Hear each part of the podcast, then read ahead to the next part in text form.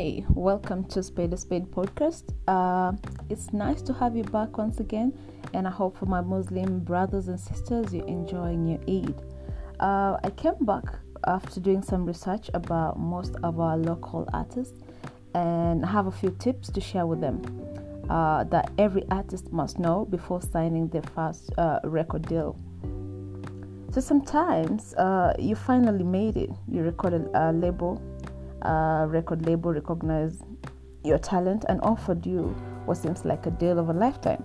But before you sign on the dotted line, make sure you actually understand what you're signing so your dreams of fame and fortune don't turn out into a nightmare. Here are five tips every artist should consider before signing their first record contract.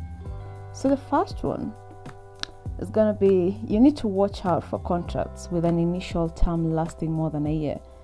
This is because typically the initial length of a record contract is one year. This one year term is generally followed by several option periods where the record label is free to renew your contract for additional time period or if they like the work uh, you're producing.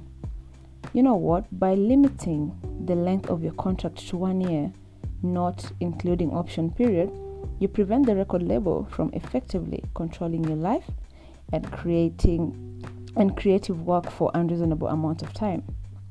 You never know where you, your career will take you, and it's important to keep your option open. I've seen a number of record labels use five to ten years term, locking their artists into long-term contract and destroy their artists' creativity's life and financial future. Before signing that contract, make sure the record label isn't lock you into a lengthy contract with no escape.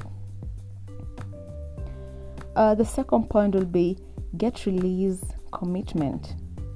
Without a release commitment from the record label, you'll have no guarantees that the label will actually do the work to get your album produced, packaged, and distributed to the public for sale. So you need to make this one very, very clear. A typical release commitment is a promise from the record label that is, it will release at least one al- album during your initial contract term. If you record the necessary tracks for a record and the label fails to release the record, you should you should then be allowed to walk away from the contract. That will make sense. And in addition, you should think about negotiating um, minimum marketing spend as a part of your release commitment. This gives the record label some skin in the game when producing your album, forcing them to actually spend money to market your creativity, making your hard work really pays off. On to the third one is uh, is really paramount to make sure your royalty rate is reasonable. You know, although royalties rate differ widely, widely based upon artists, you know, notoriety and past success, there is a general uh, notion number of ro- royalty rates that every artist should know. For new artists with little to no uh, famous or notoriety, a royalty rate of 5 to 10% is typical. Up and upcoming artists generally see between 10 and 14% royalty, uh, royalty rates, while um, seasoned professional can bring in as much as 18% in royalties. Don't let the record label convince you that at 1 or 2% royalty rate is the industrial standard. No, that is not true. Some record labels prey upon unsuspecting artists by offering relatively large upfront signing bonuses, giving their artists an initial feeling of success. But in, in return, the contract gives the artist a, a paltry royalty rate, ensuring that the label, not the artist, will reap all the long term rewards of the artist's success. That is pretty sad. And so we have uh, the fourth one you need to watch out for the hidden royalty deduction. Even if your royalty rate is reasonable, keep your eyes peeled off hidden royalties deduction before paying you even your even one cent of royalties. The record label is typically allowed to recoup much of its of its expenses through the uh, the so-called deduction.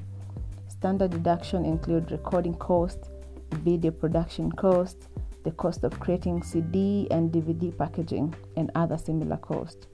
But some record labels sneak in an enorm- enormously royalty deduction that is but guaranteed you'll never receive a royalty check. Watch out for deductions based upon the record label's general cost and doing of businesses, like the deduction of records label owners' salaries and benefits. You should also keep your eyes peeled for deduction that gives the label a black a blank check like unlimited deduction for travel, hotel stay, car rental, meals and entertainment and other costs that uh, is paramount uh, for record label to use to, to rack up the lavish tab of your expenses uh, throughout the entire time. But last but not least, make sure you can audit the record label on royalty payment. For example, artists often ask me how they can ensure the record label is being honest with them about the total number of albums or tracks sold. Without honest communication and detailed record keeping, the relationship between artist and the label can quickly turn contentious. An audit provision is the best way to prevent this type of communication breakdown before it happens. The typical audit provision gives the artist the ability to hire a third party auditor to go through the record label books and records and to make sure they are paying the artist what he or she is entitled to under the contract. Typically, the artist must pay for this type of audit. However, many audit clauses require uh, that the record label pay for the audit if a large uh, discrepancy is found. Before signing a record label, it's always a good idea to hire qualified legal counsel to review the record label proposed contract.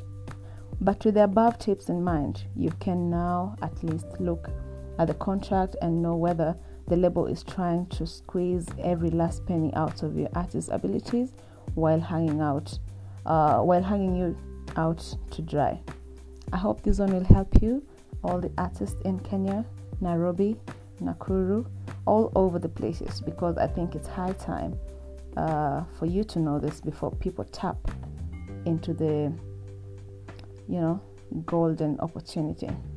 Do have a lovely week. I uh, hope to see you next week. Bye bye.